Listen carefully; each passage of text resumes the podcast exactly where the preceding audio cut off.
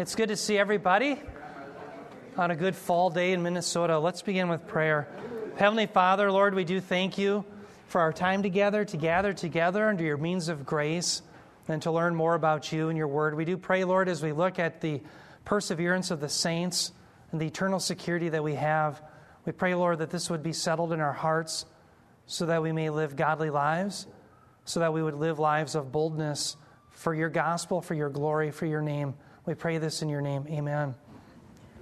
Well, dear ones, we're going to be here at the very end of our TULIP, our acronym that we've been using, because it was in fact the acrostic that the Calvinists used against the remonstrants. Now, remember, when it came to this doctrine of the perseverance of the saints, this has to do with eternal security. And initially, in the 1600s, when the remonstrants, these were the followers of Jacob Arminius, when they had reacted against Calvinism, they were uncommitted, or non committal, you might say, regarding this doctrine. In other words, they claimed that more research was needed to determine whether or not a person was eternally secure once they were saved. Well, I think that was a cop out. I think the Bible is very clear that a person is eternally secure. But in my opinion, I think this is perhaps one of the most important doctrines for every Christian to be aware of. Why? Because eternal salvation is something that we all wonder about. We all wonder about whether or not we really are still within the fold. And so, this is perhaps the most practical doctrine of TULIP for most believers. Now, let me just talk about the perseverance of the saints and why I like that phrase. Let's talk about what the Arminians believe. Now, I'm talking about the Arminians today. Again, the initial remonstrance, they were non committal. They said, We don't know if a person can lose their salvation or not. Well, since then, the Arminian movement, by and large, has held to the position that believers can lose their salvation. That because human beings have something to do with their salvation, they also can have something to do with the loss of their salvation. So it does follow logically. After all, if salvation is only of God, well, then obviously you can't be lost. Why? Because He's the one who's perfect and keeps you. But the Arminians believe that human beings are partly responsible for salvation and can walk away from their salvation. Now, there's a view out there in what I call pop evangelicalism that says once saved, always saved. Okay, now this is a term that I've used even myself years ago, but the reason I want to highlight this is this is true. Once you're saved as a believer in Jesus Christ, you are eternally secure.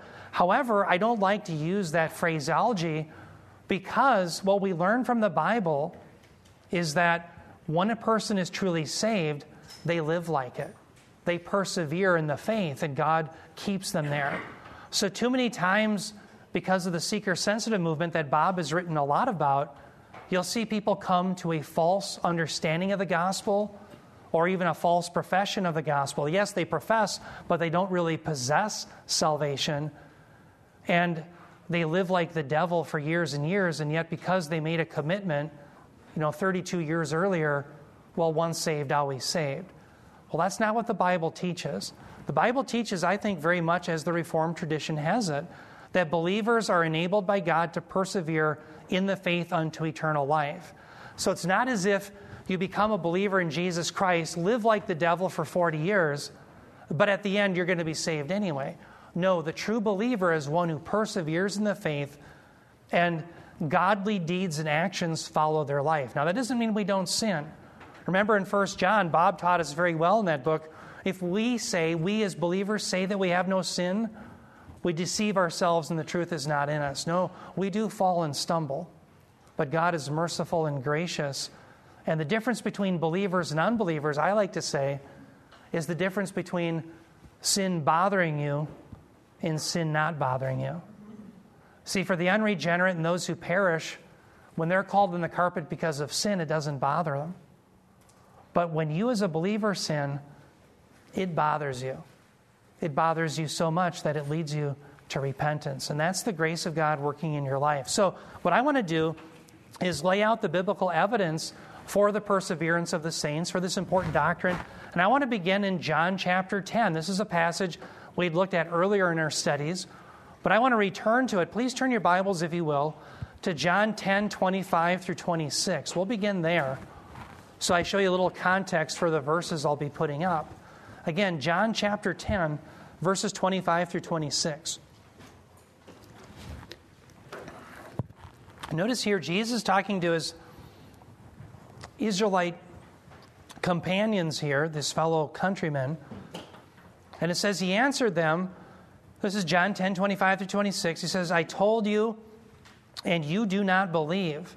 The words that I do in my Father's name, these testify of me, but you do not believe because you are not of my sheep. Now, I'm really interested there in that last clause. Notice the reason they don't believe. It says, Because you are not of my sheep. The because term that you see there in the Greek is hoti. And hoti just, in, it just simply indicates a reason, it's a causal clause. Okay, so this is showing you the cause. Why don't they believe? Well, because they're not of Jesus' sheep. Now, Jesus could have said, Well, you don't believe because none of you are smart enough, or none of you are good enough, or none of you want to. But notice the reason Jesus gives for their unbelief is they don't belong to Him. This again ties into the doctrine of election because right after this, Jesus is going to say, His sheep hear His voice. So the reason some don't believe is because they were never chosen to be of His fold. So right away, that's Jesus' answer. That's not Eric Douma or Bob DeWaay or anyone else. That's Jesus saying that. Now, listen to what he goes on to say, John 10 27 through 29. Now he's talking about the elect. He says, My sheep hear my voice, and I know them, and they follow me, and I give eternal life to them, and they will never perish, and no one will snatch them out of my hand. My Father who has given them to me is greater than all, and no one is able to, able to snatch them out of the Father's hand. Now, dear ones, I want to unpack this passage. There's a lot of depth to this. Let's begin with this term here. I want to point to it. Notice Jesus says, My sheep hear my voice. Now, the term for hear there, akuo, you get the term acoustics from that, is a term that simply means more than just hearing sound waves go through your ear. It means to hear with faith. Okay, so for example, remember the famous Shema in Deuteronomy 6 4? Hear, O Israel, the Lord your God is one. That's a command to the Israelites, not just to hear the words, but to believe. Okay, so hearing here is synonymous with hearing with faith. So Jesus saying his sheep hear and they believe his words, his voice. All right. Now also notice he says, and I know them. Now, I want to tie this into something. Remember, we were talking about foreknowledge. Remember back in Romans 8 29, Paul says, For those whom he foreknew, he predestined. And remember, the Arminians, what do they do with that? They say, Aha! This idea of foreknowledge is the idea that God looks down the corridor of time and he sees in his knowledge who will choose him. And on that basis, God chooses them. But we said, no, foreknowledge has to do with a foreloving that God had an intimate relationship, an intimate love for his elect. And we prove that. Well, here, Jesus is talking about knowing his sheep. And that's that intimacy that we had talked about back in our discussions then. Jesus knows his sheep in a different way that he knows those outside of the flock. Yes, Bob. On this hearing, do you think this has any implications regarding the internal and external call. Yeah. Um, the reason I'm a couple reasons I'm asking. Number one, just biblically in John. Yeah. There are many times where Jesus made a public call. Yeah. You know, and uh, everybody heard it. Yeah. But who heard his voice? Right. In in a, in a saving way would be different category than everybody just heard him saying I'm the bread of life or you know anything like that. That's well said, yeah. Okay, so there is an implication regarding the external call, which everybody hears, yep. and the internal call. And the second one is in some of my critical issues commentary disputes with people that find us on the internet. Yeah. They use this for fight for getting special guidance. Oh, like mystical knowledge. Yeah. Okay. They use this verse. Wow. So I'm his sheep, so Jesus is telling me, go here, don't go there, do this, buy this stock, not that one. I don't know what they're hearing, but they take it out of the context of salvation Yes. and put it into the context of personal guidance. Right, right. That's well said. Bob, I think he's, he's exactly right. I think the hearing here, remember we had two different types of calling. There's the universal call, as Bob was talking about, the, um, the external call, sometimes it's referred to, they're the same thing. That's where the gospel goes out to all people. But it takes the internal or effectual calling for people to believe. That's the type of hearing Jesus is referring to. So again, it's not just hearing sounds or hearing, yeah, I heard what he said. It's believing. Let me give you some evidence of the distinction. Turn your Bibles to Isaiah once. I'll show you where Isaiah was actually commissioned to preach. This is in Isaiah chapter 6. I didn't plan on reading this, so let me try to find it here. Isaiah 6. This is actually cited by Jesus. Isaiah 6. Sorry, I'm trying to turn my. You know, my. About the judgment of hardening. Exactly. I think I have an application of that sometimes coming up here. Yeah, listen, listen to this. Um, this is Isaiah. And I'm sorry, Eric, I'll be right there. Or do you want to say something before we read Well, Isaiah? yeah, yeah. I just wanted to emphasize what Bob just said too, because I was talking to some people. Oh, it was about in the last year. Yeah. And that exact text, you know, uh, uh, my sheep hear my voice, and these were people who, you know, God talks to them, and and I, it's it's the context that I'm glad that you mentioned that because it's hard when you're talking to people and then they bring out these things. Yes. You know, you're kind of taken aback, but it's the context here. He's talking about the effectual call. He's not talking about personal Well words from. God. So this is worth us, all of us, making note of that. I think that's all I wanted to say. Amen. And just for the record, this is something Bob and I have stood against time and time again. The Bible never teaches mystical experiences, ever. It's always objective. How do we know the words of Christ now and hear them? It's through the Word of God. That's why Paul says in Romans 10 17, faith comes by hearing, and hearing by the Word of Christ. So, how do we have the Word of Christ? It's through the Scriptures. So you're exactly right. The Bible never calls us to mysticism. But let's tie this back into the effectual calling. Turn your Bibles to Isaiah 6. Listen to this commission of Isaiah. This is Isaiah 6 8. You know, I'm really getting farsighted. I should really get some cheaters, but I, I think I can read it here. There's nothing wrong glasses. I know, I should just get them. I got sunglasses. Yeah, uh, here it says, um, this is Isaiah. This is Isaiah 6 8. It says, And I heard the voice of the Lord saying, Whom shall I send and who will go for us? Then I said, Here I am, send me. And he said, Go and say to this people. Now listen to this commissioning. This isn't exactly the seeker sensitive commissioning here. The Lord says to him, Keep on hearing, but do not understand. Stop there a moment. Keep on hearing, but do not understand. That's the difference between the universal call. Everyone can hear the words, but it takes the effectual call to understand. Keep reading. He says, Keep on seeing, but do not perceive. He keeps going. He says, Make the heart of this people dull and their ears heavy, and blind their eyes, lest they see with their eyes and hear with their ears. This would be the effectual calling, and understand with their hearts and turn and be healed. Wow, yeah, Bob. Every time I hear that, I, I think about the first time I met you, Eric. Yeah. It was right. Remember where you go into the Bethel Seminary? This passage is This there. passage is on their cornerstone. Yeah. Okay. Out of context. Out of context. so the first time I ever met Eric, he was asking me to go talk to the provost who was bringing in this Yeah. Laurent Schultz, who now is an atheist, Right. was teaching heresy.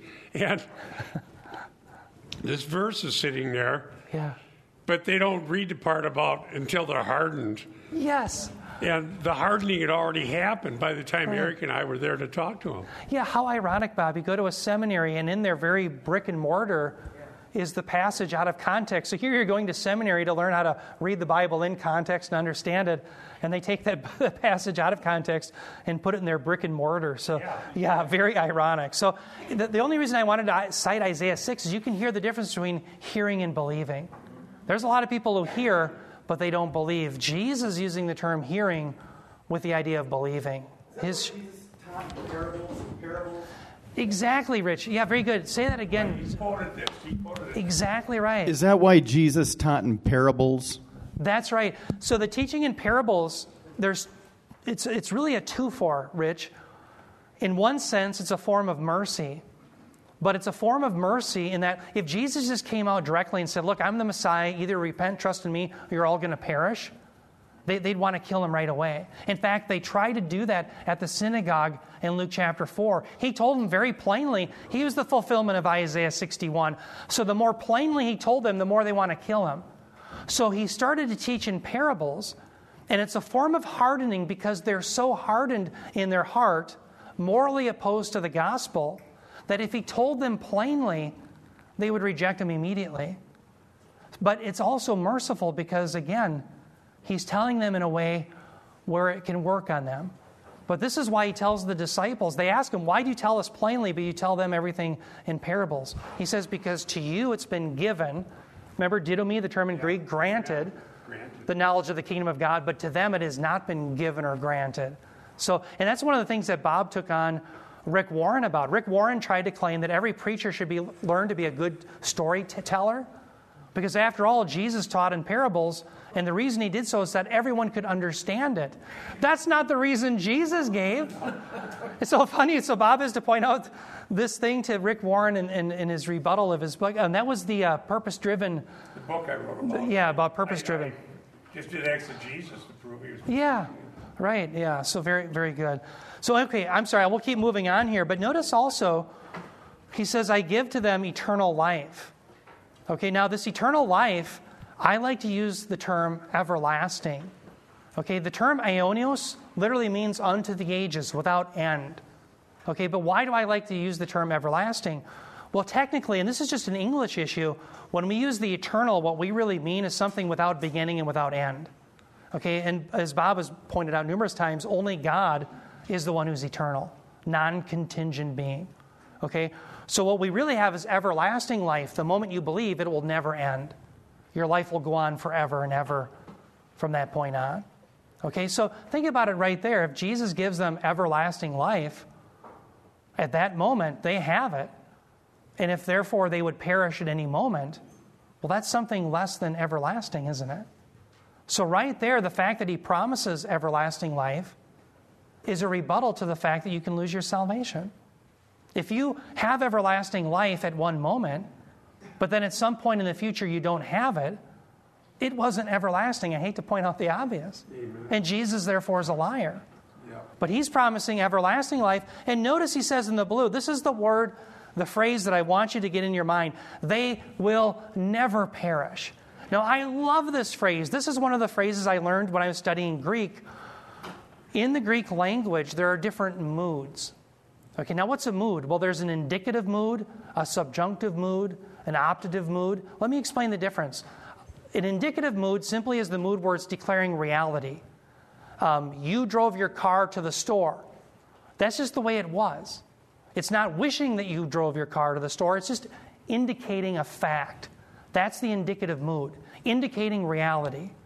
The subjunctive mood, though, is used in the Greek to refer to sometimes the desire. When God wishes that people would do this or that, sometimes the subjunctive mood is used, but sometimes it's used with possibility that something is possible. It possibly could happen. Now, what's interesting here is here we have a negation not of an indicative mood, but of the subjunctive mood. So, what he's actually saying here is not that they will never perish, but there's not even a possibility of perishing. He's negating even the possibility of perishing. It is the strongest way, the most emphatic way in the Greek language to deny the possibility of something the negation of the subjunctive mood. He is saying there's not even a possibility of any future perishing for his elect. Wow. Jesus, the Lord of glory, the creator of all things, made that promise. So, when an Arminian says, eh, Well, I'm not sure, we're going to have to look into this to see whether or not you could lose your salvation, do you see how bad that is? I don't think it's taking the exegesis of John chapter 10, verses 27 through 29, very seriously. All right, so notice he goes on also to say that no one will snatch them out of his hand. He says, My Father who has given them to me is greater than all, no one is able to snatch them out of the Father's hand. So you and I are secure not because of who we are, but because we're in the Son and in the Father's hand. Um, Diane, you often sign emails, I love it, in his grip. She does that because that's the theology of John chapter 10. I, I know that about you, and I just I hope I don't mean to embarrass you, but that, that's exactly right. We're held in his grip. Isn't that wonderful? That it's not you and I hanging on. Do you remember when you were in grade school and you had to do those pull up tests? And when you're really little, you can't even do a pull up yet, so they just measure how long you can hold on. A lot of people think of salvation that way. I just got to hold on. You're not holding on to anything, He's holding on to you. That's what this text is describing. Yes, Jen.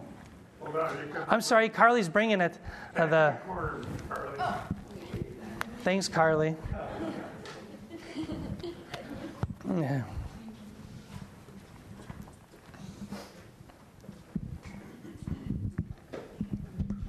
I was just going to make a comment that at a, a, church that Bill and I previously attended, um, someone brought that verse up, and the pastor refuted it by saying, No, um, you, they could jump.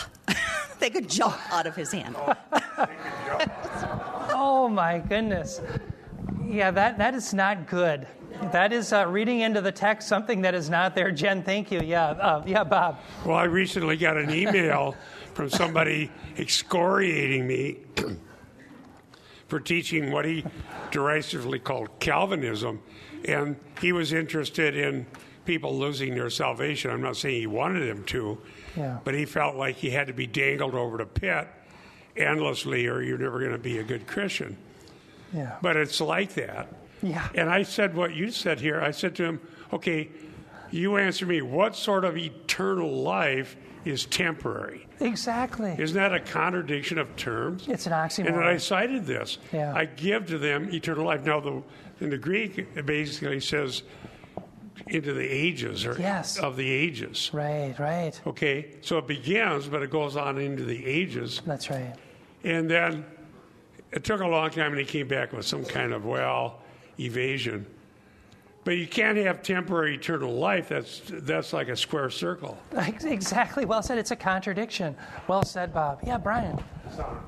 We've heard stories, Bob has told us, like of uh, uh, professors of his that uh, taught at seminary for years, and yeah. then later they just turned away from God and now they're living the big life and making lots of cash and so on and so yeah. forth. But we know of lots of stories like that, but it's the Bible that says that uh, the people who were disciples of Jesus's yeah. later on they turned and walked away and they were Judas. never truly of them. Exactly. I never That's knew right. you. Amen. Well said. And we'll talk about that category because you're exactly right. There are those who even have a profession but they never had possession. And Jesus actually describes in the parable of the soils, and by the way, he unpacks the parable so you know the meaning of it. He'll explain yes, there are those who seem to be believers, but they never really were. They never had genuine faith. And he describes that. So that is a category that Jesus warns us about and, and lets us know that exists. So you're exactly right. And we'll be coming to those passages to deal with that issue. But let me go back to something Jen mentioned. You had mentioned that that pastor said that, well, you can jump out of the hand. Let me just point to a passage that really I've used to refute that idea. When I was an airline pilot, I would, there was a lot of opportunity to witness, and I would deal with people had kind of the Arminian uh, doctrine in their mind, and they would always say, well, yeah, I can choose to walk away. So this is the passage I always think of is in Romans 8, where uh, this is Romans 8 20, or excuse me, 8 39. My eyesight's failing me here. This is where Paul says this. He says, Neither height nor depth nor anything else in all creation will be able to separate us from the love of God in Christ Jesus our Lord. That's Romans 8:39. So nothing in all of creation can separate us from the love of Christ. All right? So are you part of creation? Yes. And if you're part of creation, you can't separate yourself from the love of Christ. That to me is a great rebuttal to that. Well, I can choose to walk away. Yeah, Scott. Oh, I'm sorry. that's all right. Very good. Yeah, that's good. But thanks, Jen, for bringing that up. Very good. So again, no one. Oh, by the way, the when you notice the term when he says no one can snatch them out of the, my hand, no one can snatch them out of the. Fire. The term snatch there is the term harpazo. That's the same term that's used for the rapture. Okay, so it shows you. I'm just pointing that out because it shows you that in 1 Thessalonians 4, what's being depicted is a snatching away of believers. Well, here Jesus is saying that ultimately no one can snatch them out of the Father's hand. You really are eternally secure. Okay, now let me come to another text in John 17 that I like to call the Lord's Prayer. Now, we often think of the Lord's Prayer as Our Father who art in heaven, hallowed be thy name, thy kingdom come. We think of that one. But I like to say that that's his model prayer because that's when the disciples said, Lord, teach us to pray. But here in John 17, Jesus is interceding as our great high priest prior to his resurrection and ascension on our behalf. So here he's functioning as a priest. He's interceding for us. And listen to one of his prayers that he gives. John 17, 14 through 15. He's praying to the Father. He says, I have given them your word, and the world has hated them because they are not of the world, even as I am not of the world. I do not ask you to take them out of the world, but to keep them from the evil one. Now, notice what Jesus is claiming. Jesus is claiming we do not belong to the world. Now, the term world there, Bob has pointed out, the world is used three different ways. Sometimes it's used as the arena of human affairs, sometimes it's used as simply the creation itself, the globe, the earth, the sphere of the earth. But other times it's used for humanity and rebellion against God. And that's certainly, I think, how it's used here. So the point is, we are not of the humanity in rebellion against God. We are not of the world. We're not of those who don't believe. So he's, he's taken us out of the world, and uh, we're, we're not of the world. But now notice his, his request. He says, keep them from the evil one. He does, doesn't want us to be removed per se, but we are to be kept from the grips of the evil one. Now, one of the questions we have to ask ourselves is this a prayer request that the Father will answer?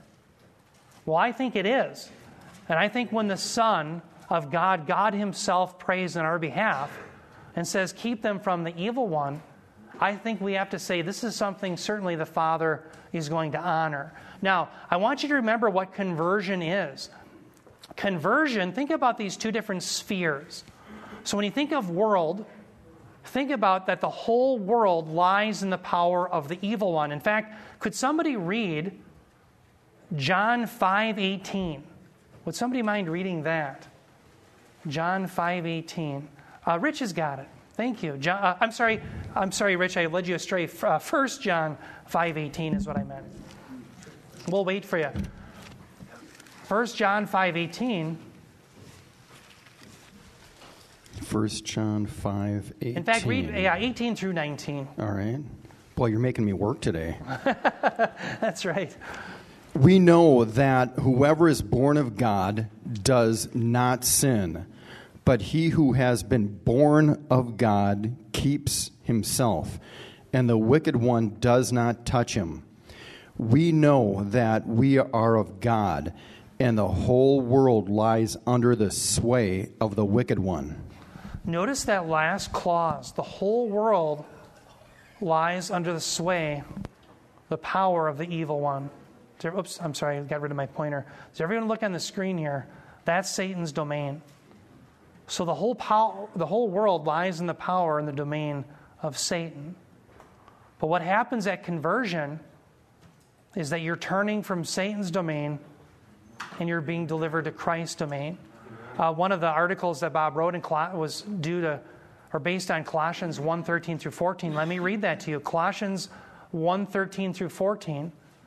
It says, For he rescued us from the domain of darkness and transferred us to the kingdom of his beloved Son, in whom we have redemption, the forgiveness of sins. Notice what Colossians 1:13 through 14 is saying that we left this domain and we entered Christ's domain. We left Satan's domain, we entered Christ's domain, and now we see in John 17 in the high priestly prayer that we will be preserved from the realm of the evil one. In other words, Christianity is not this. It's not that you start here in conversion, and then you go back, and then you repent and you go back. It's not a tennis match. You watch a tennis match and they go back and forth their heads. That's not Christianity. That's not true conversion.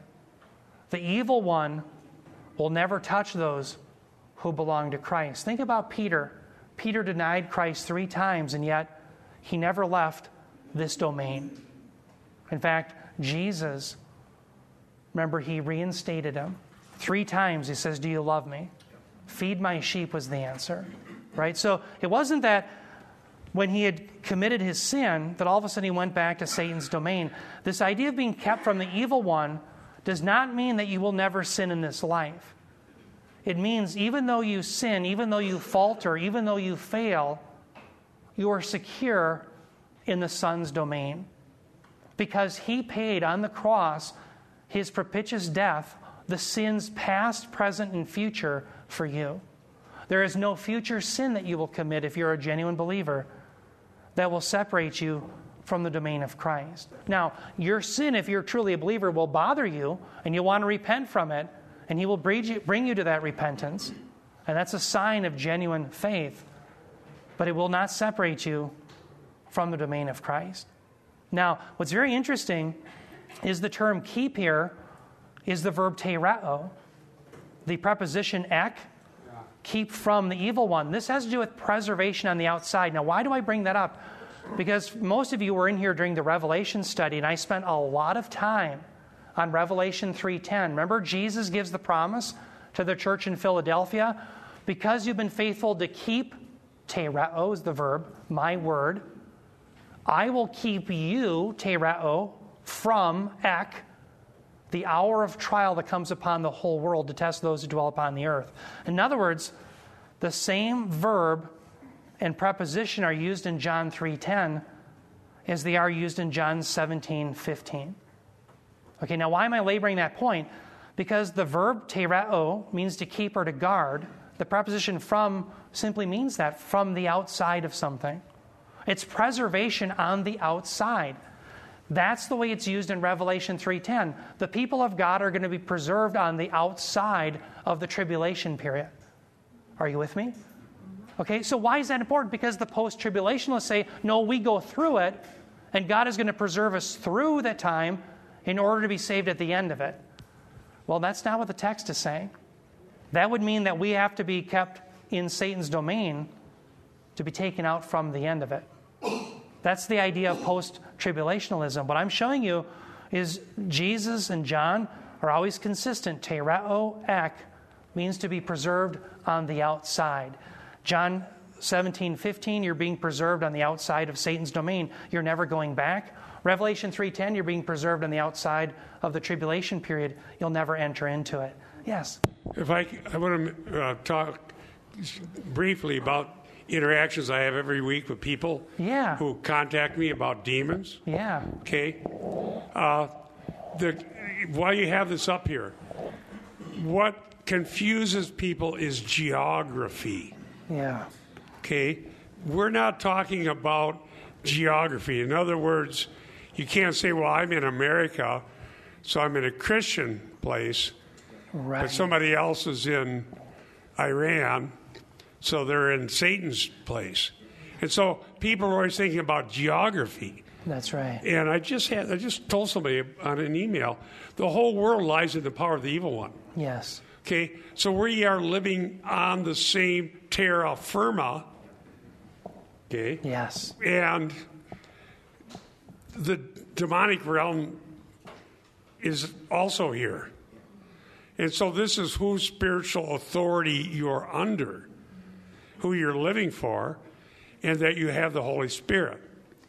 Now, the emails will often say, Well, I have this demon comes and it gets in my mouth or gets in my ear, or the demons are coming and going, and I'm looking for somebody to get the demon out. I've gotten thousands of those emails because of one article I wrote years ago. And I've been, for all those years, trying to get better at explaining. because they see in the Bible, well, that Yes. cast, Jesus cast out the demon. Right. But then we have in Acts where the sons of Sceva Yeah. are beat up. Right. And, and then there's a parable about, about the seven worst. Now it's talking about something else. Yeah. But that was popular demonology. Right. And I say, no, the real issue is whose domain you're under. And once you're under Christ's domain, it's not your business to know where the demons are or aren't. You can't see them. It's not your business to know details about demons. And the question is, to whom do you go when you have a problem? That's right. Okay? And so the most pertinent um, picture of that would be 2 Corinthians 12. Exactly. Paul's uh, messenger from Satan. Yeah. Thorn in the flesh. Yeah, he didn't look for an exorcist or do it on himself. Yeah. He went to God. Amen. Okay? So I, I tell everybody over and over and over, like a redundancy go to the throne of grace and ask God to take care of you. And if God decides the best way to take care of you is that you have to battle temptations or attacks, then that's no, that's what happened with Paul. Exactly. Okay, but the, but if you go and talk to the demon, which is here now, here's this has been helping lately. I've been using this one. Yeah. When you talk to the demon, assuming they're there, you're giving a signal to the demon that you think you're still in their domain. Yes. Oh, oh, so you're still here. Good. And then the manifestations start. And then they think, well, see, now I need the exorcist. And they call me back. It didn't work. Now what are you going to do? Yeah. And so I tell every last one, you need to know right now whose domain you're in. Exactly. If you're in, still in Satan's domain, I can't help you any other than through the gospel. Yeah. If you're in Christ, then you go to Christ. Yeah. I hope somebody hears this in Sunday school that hears the tape. Um, but they get confused because it sounds like geography in our mind. Exactly. Well said, Bob. Yeah. No, very good. Uh, Scott, I, I've said before, it's akin to a cosmic protection racket. it is. Yeah, absolutely. Let, let me explain what you mean by that. Um, you're exactly right. It's a protection racket. Let's take the book of Colossians. I just read you Colossians 1.13 through 14, where Paul lays out this domain change. We went from Satan's domain to Christ's domain. What was happening at Colossae is you had Christians, just like on the screen for a moment, they went from Satan's domain at conversion, they went to Christ's domain. So they're here, but they act as if they're still here. Why? Because they're buying into the doctrines of demons that come from that realm. The doctrines of demons where Christ isn't sufficient. If you really want your son to get a good job or to have a bumper crop in the field, what you need is start to worship angels. And what it was, it was a protection racket that came from this realm. So the irony is you have Christians in this domain who are acting as if they're back in that domain. What people need is a domain change. You can cast out all the demons you want, but if you have not been converted, you remain in Satan's domain. You're still on the Titanic, you're just maneuvering the deck chairs around. But as soon as you've come to faith in Jesus Christ, you're in his domain and you can never go back. So now, like Bob is saying, go to the throne of grace because he uses even the demonic realm for your good. How do we know that? Romans 8 28. God causes all things to work out for the good for those who love him, who are called according to his purpose. That means our illnesses, that means the demonic realm. Every single thing in the cosmos, God will use for your good. He will use whatever he needs for your good. He uses the demonic realm even for your good. So why go back and start trying to maneuver the demons around? That's just buying into their doctrines. No, you're here. Go to Christ. Go to God at the throne room of grace. Yeah, uh, Rich. There was a popular movie out a few years ago. Oh, sorry. That's all right. There was a popular movie out a few years ago called Prayer Room, or was it Prayer Warrior Room, or something like that? Or was it War Room? And the lady was praying to Satan. I think she was saying, "You have no control Yeah. over me. Get out of here." Blah blah blah. So you're saying, don't do that. Th- that's bad. Yeah, let me show you some evidence of this. Um, that that's very bad to interact with either Satan or the demonic realm. And this is very practical. How many times do you hear people? They say, you know, I'm going on a prayer walk, and they're walking around the block, and they say, I, re, you know, I what do they always use? They always rebuke, bind. Yeah, they always use terminology. I bind you, Satan. I rebuke you. They're always maneuvering the spirits around. But turn your Bibles to Jude, the book of Jude. This is a rebuttal to that. What Bob has been showing us in his writing, CIC, for years and years is to say, look, we go to the throne of grace. God is the one who's sovereign, He's the one who uses demonic realm as He sees fit. So we have no jurisdiction, nor right or authority to boss the angelic realm around. An angelic realm that we can't see, that we don't know what they're doing, that we don't know how God is using. We're completely blind about it. So listen to how, let's see, Jude, I think it's Jude, is it Jude 12? I'm sorry, it's actually uh, Jude 9. Remember, it's one chapter? Now, listen to this. There's going to be a, a greater to lesser argument here. It says, But when Michael the archangel, contending with the devil, was disputing about the body of Moses, he did not presume to pronounce a blasphemous judgment, but said, The Lord rebuke you. Now, this debate here, this, this text is about this archangel Michael disputing with Satan over the body of Moses. Now, that, that description there is from a extra biblical book. The book of, um, isn't it uh, First Enoch? Isn't that the one I believe? The point is, we know that as far as the scripture. Maybe it was the assumption of Moses. As far as the text of scripture goes, we know this part of that book is, is correct. Okay, why? Because we have a biblical author who's affirming that that actually happened. But here's the significance of the story the, the biblical author here is affirming to us that there really was a dispute between Michael the archangel and Satan. But notice Michael the archangel. Now, who's Michael? He's an archangel. He would not dare take it upon himself to rebuke Satan, but he said, May the Lord do it. So here's the point Michael the archangel knew it was above his authority to tell another one of the angelic beings, in this case, the head of the demons, Satan, what to do. Why? Because that's God's authority alone. So if the greater archangel, archangel Michael, he's greater than us, we're humans, who knew he knew what was going on in that realm, we don't. If the greater archangel, greater than us, didn't boss another angel or demon around, how much less should you and I, mere mortals, do so? You see, that's exactly what the false teachers do. That's called boundary crossing, taking upon yourself an authoritative role that God never, never ordained for you. Uh, yes, I'm sorry, Christy. Or Jen, I'm sorry, Jen. Your back corner. Yeah. Back corner. Way back there. And so as Carly's wa- walking there, the, my whole point is just to back up what Bob is saying. Look, we go to the throne of grace. We don't have the authority to boss the demons or the angels around. We just go to God and, and ask Him to intervene on our behalf. Yes, Jen. This verse just, or these two verses confuse me a bit. Matthew 16, um, 22 and 23. Peter took him, Jesus, aside and began to rebuke him, saying, God forbid it, Lord, this shall never happen to you. But he, Jesus, turned and said to Peter, Get behind me, Satan. You are a stumbling block to me, for you are not setting your mind on God's interest, but man's.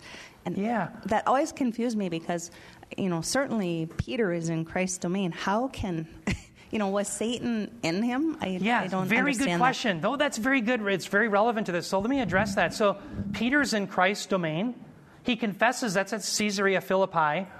And remember, that's where Jesus asks, you know, who does men say that I am? Some say you're John the Baptist, some say you're Elijah or one of the prophets. Then Jesus says, but who do you say that I am? And that's where Peter gives the great confession, you're the Christ, the Son of the living God. And Jesus says, Blessed are you, Simon Barjona, for this was not revealed to you by flesh, but my Father in heaven. And then Jesus goes on to explain how he's going to have to suffer at the cross. And so this is the first time he's starting to reveal the way he's going to save his people is by being a suffering Messiah. Peter has in his mind an error. That is, the Messiah doesn't suffer, the Messiah reigns in glory. So he is forbidding Jesus, you know, may it never be, in his forbidding this idea that Jesus shouldn't go to the cross, Jesus is showing us the ultimate source from that is Satan. So even though Peter is squarely in his domain, this is a sinful thought. No different than the Colossians who were in this domain, but yet were buying into doctrines from Satan's domain. Peter is secure in Christ's domain, but he's adopting a doctrine that comes from Satan's domain. Does that make sense? So that doesn't mean he's lost, but Jesus is identifying that the idea that he should not suffer on behalf of the people it comes ultimately from Satan. Does that help, Jen? But in no way does that question Peter's salvation, security, any of that. Jesus simply identifying that's where the thought comes from. I, ho- I hope that helps. Yeah, very good. Very good question. I didn't even, that's a very good uh, thing to bring up in this context. So, very, very good. Okay, so with that, what I just want you to see is that we're secure in the domain of Christ, and we're obviously never going to leave that. Now, let's go outside of John. Let's go to Peter. I'm going to show you that other apostles are saying the same thing. This is 1 Peter 1 3 through 5. 1 Peter 1 3 through 5. Notice here you have a blessing of God. Blessed be the God and Father of our Lord Jesus Christ, who according to his great mercy has caused us to be born again to a living hope, a living hope through the resurrection of Jesus Christ from the dead, to obtain an inheritance which is imperishable and undefiled and will not fade away, reserved in heaven for you, who are protected by the power of God and through faith for a salvation ready to be revealed in the last time. Now, one thing I just want to point out notice here, we are saved because God caused us to what? To be born again. Notice this isn't something that comes from humanity, this is something that comes from God, isn't it? That's salvation. But notice where, where's our inheritance? Our inheritance in heaven is something that's reserved for us. Now, notice that term in blue, the term reserved. The term reserved there is a passive participle of tereo. Do you remember back in John 17, 15, Jesus says, Keep them from the evil one? And I said the keep there is the verb tereo. Well, here you have that same verb being used again reserved in heaven or kept in heaven, or literally you could render it guarded in heaven. Now, because it's a passive form, it implies an outside agent. So, who is the outside agent who is reserving this for you, your reservation in heaven? Or again, you could say keeping it or protecting it, guarding it. I like the term guarding. If I were to do my own translation here, I'd say guarded in heaven for you. That's how I'd render it. Well, the out, outside agent is God. Now, I know there's a lot of different home security systems out there, and there's a lot of different security agencies who will patrol different businesses. But I tell you, there's not a greater guard dog than the Holy One of Israel. Your inheritance in heaven is guarded by Him. I don't think anyone's going to be able to thwart that security system. No one's be able, to get, be able to get around that one. It's reserved in heaven. And by the way, that shows us then you and I haven't been there. We haven't been to heaven. We haven't had our resurrected bodies. But it's positional. The promises are positional. Like Bob was saying, it's not geographical yet. It will be geographical one day. Christ is coming back to bring a kingdom to the earth. Remember Revelation 5:10, they shall reign upon what? The earth? Yes. Not they're not going to be strumming a harp on the cloud, he doesn't say that. We're going to be reigning upon the earth for a thousand years. And then geographically the new heavens, the new earth, the new Jerusalem come. And the new Jerusalem comes down, and you and your resurrected body are going to be to, able to walk amongst God's new creation. And so it will be geographical. But now it's a reservation. Just like when you make a reservation at a restaurant, even though you're not there, it's secure, even though sometimes restaurants goof it up. But God is infallible, He won't goof up your reservation in heaven. Notice verse 5 in the underlines who are protected by the power of God through faith. Now, very important. Notice it says we're protected by the power of God. So, are we protecting ourselves? No, we're being protected by the power of God. But notice he says it's also through faith. Bob and I will often say God is completely sovereign in salvation, but he uses means. So, for example, um, if Eric is out preaching the gospel and his evangelism, God is saving, but he's using the preaching of Eric to do it. In the same way, we're protected through the power of God, but it's not because you and I are inactive. But yes, you and I really are going to have faith. It's simply the fact that God keeps us in the faith. So, again, why is that important? Because you can't say of someone who made a prayer at a Billy Graham meeting, for example, I'm just, I'm not poo pooing Billy Graham meetings, by the way. I'm just saying, I'm giving an example. Let's say someone comes forward at a Billy Graham evangelistic meeting, but for 40 years after that, they live for the devil. They don't want anything to do with the doctrines of Christ. And at the end of it all, someone at a funeral says, Well, they did come forward at the Billy Graham crusade. Well, yeah, but they never had faith. That's the importance of the perseverance of the faith. God in His power keeps you through faith, He will keep you in the faith. And this faith will produce good works. When you sin, and you will, it'll bother you and you'll want to repent and turn from it. This is why, remember in Ephesians 2 8 through 9, it says, For by grace you've been saved through faith, that not of yourselves, the gift of God, not of works, lest any man should boast.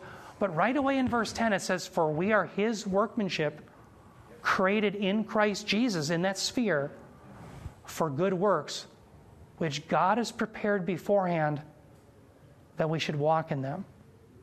So you and I are demonstrating that we really belong to Christ through our good works. They don't save us, but our faith is demonstrated through what we do. So, yes, we're saved completely by the power of God who keeps his elect believing until they either go home to be with the Lord because of natural death or he comes back for them. One of the two. But he is the one who's going to keep us in the faith. And that's why I like the term that the reformers had perseverance of the faith.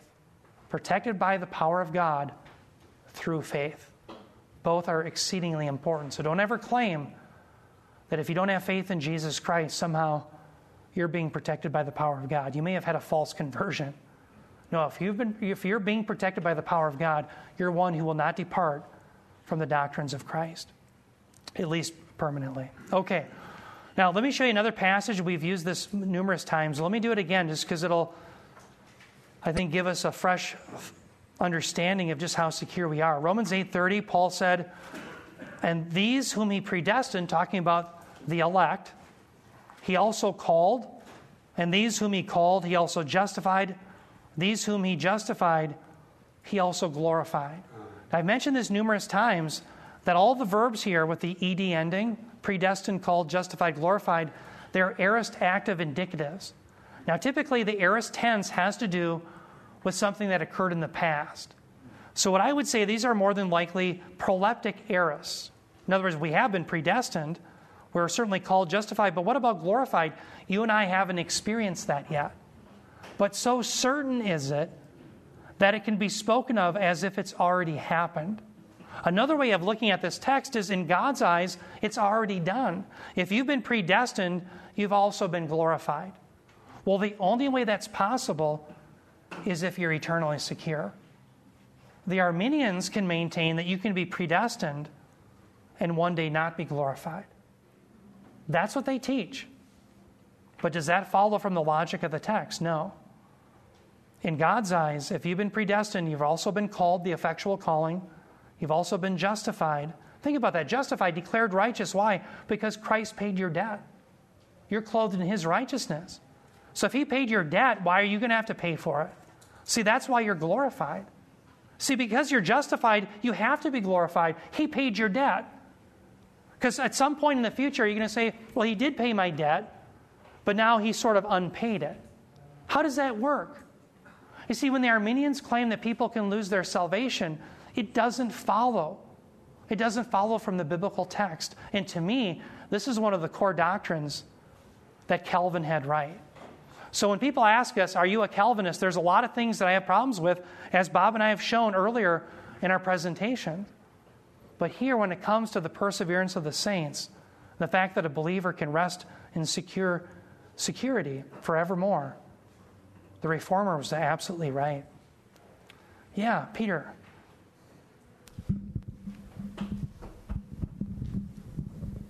when you get referred to as a Calvinist, wouldn't your response say, No, I'm a biblical Christian? Uh, yeah, absolutely. That's a great, great response. Like I mentioned, Peter, when I began all of this weeks and weeks and weeks ago, typically when people ask you, Are you a Calvinist? What they're really asking is, Do you believe in the doctrine of election? Okay, it's, it's a shorthand version of that, yeah. So if someone says to you, You're traveling somewhere, and they say, Are you an American? You say, Yeah, I'm an American, but that doesn't mean that I believe in abortion that America commits or so many other things that America does. You know, I'm, I'm, by the way, I'm, I'm, I'm a proud American. I love John Wayne, apple pie, and Chevrolet, baseball, the whole nine yards. My whole point in saying it is simply to say that doesn't mean I buy into everything that America does. In the same way, when people asking me, Are you a Calvinist? It doesn't mean I buy into everything. And so that's why we wanted to put this out there. But the big issue, I think, when it comes to the doctrine of election, that's what usually people are asking. If you're a Calvinist, you're one who believes that God sovereignly saves and he alone chooses. That's really typically what they're asking about. So, yeah, exactly right. Well, um, one of the issues too that Bob and I had, where there was a book that we read from a man named Bob Kirkland, and what's so sad about it is it went out to a lot of our discernment ministries, and this book took on Calvin precisely in the area where Calvin was right on the doctrine of election. And what was so sad, Peter, was that in the areas where Calvin was wrong, they said nothing. So, precisely where Calvin was correct biblically, that's where they had all their problems. That salvation is only of God, that we're eternally secure, all those things. And by the way, notice the text that I have on the screen, Romans 8:30. Uh, excuse me, not Romans 8:30, Romans 9. How many know Romans 9 has a little bit to do with the doctrine of election? It's the, one of the core texts. It's, it's the core text in the Bible. The guy didn't even deal with the text. How can you discuss the doctrine of election and criticize Calvin over it and not even deal with the core text on election, Romans chapter 9. So, very bad, and that's what was going out to our discernment ministries and being promulgated by them. Let me leave you with this text. I'm going to show you another one from Paul, and we'll close in prayer. Philippians 1 6, Paul says, For I am confident of this very thing, that he who began a good work in you will perfect it until the day of Christ Jesus. By the way, what good work is Paul referring to? It's salvation. Remember in John 6 29, the Jews want to do a good work, they want to do a work of God. Jesus says to them, This is the work that you should do, the work of God, that you believe in the one whom He sent. That's certainly also what Paul's referring to here. The good work that God began was the work of salvation. He will be faithful to perfect it. The term perfect there, epiteleo, how many in here have ever heard of the teleological argument? I mention that all the time. Teleos, for, it's the idea of goal or design. The idea is because there's design in the universe, there must be a designer. It didn't just happen by chance. If you went on a beach and you saw a message in the beach, drink Coca Cola. I think that's the cosmological argument. They're, they're, both, yeah, both. And teleological would be end or purpose, yep. but the design is for a purpose, so they kind of blend. Exactly, they blend together. So think of it if you're on the beach and you see a message that says drink Coca Cola you would say, would you ever say, wow, look at what that happened by chance? the waves came aboard. Well, how much more complex is the writing in your DNA, for example? Your DNA is far more complex, and so therefore it presupposes design, and therefore presupposes a designer. So that's the idea of teleos, the idea of design or goal. So the idea here is that the one who began your work of salvation is going to bring it to its goal or design. He designed you to be saved. That's the goal of it, and He's going to bring that about. So, how can people say that Christians aren't secure? Brothers and sisters, don't believe it. The moment you trusted upon the Lord Jesus Christ, you had everlasting life, and you will forever have that everlasting life. It will never be taken from you, it will never be something that f- fades or is fleeting. You have that to look forward to. All right, let's, let's our close our by bowing your heads in prayer. Heavenly Father, Lord, we do thank you that your word is clear, that it's not ambiguous as to whether or not we have eternal security. We thank you, Lord, that we don't need a council or people to vote on this, that your word has told us that you keep us in your hand. I do pray, Lord, that you would put this in the hearts of my dear brothers and sisters, that you'd put it within us so that we may persevere through the dark days of life, knowing that you have us secure held by your grip. In Jesus' name we pray. Amen.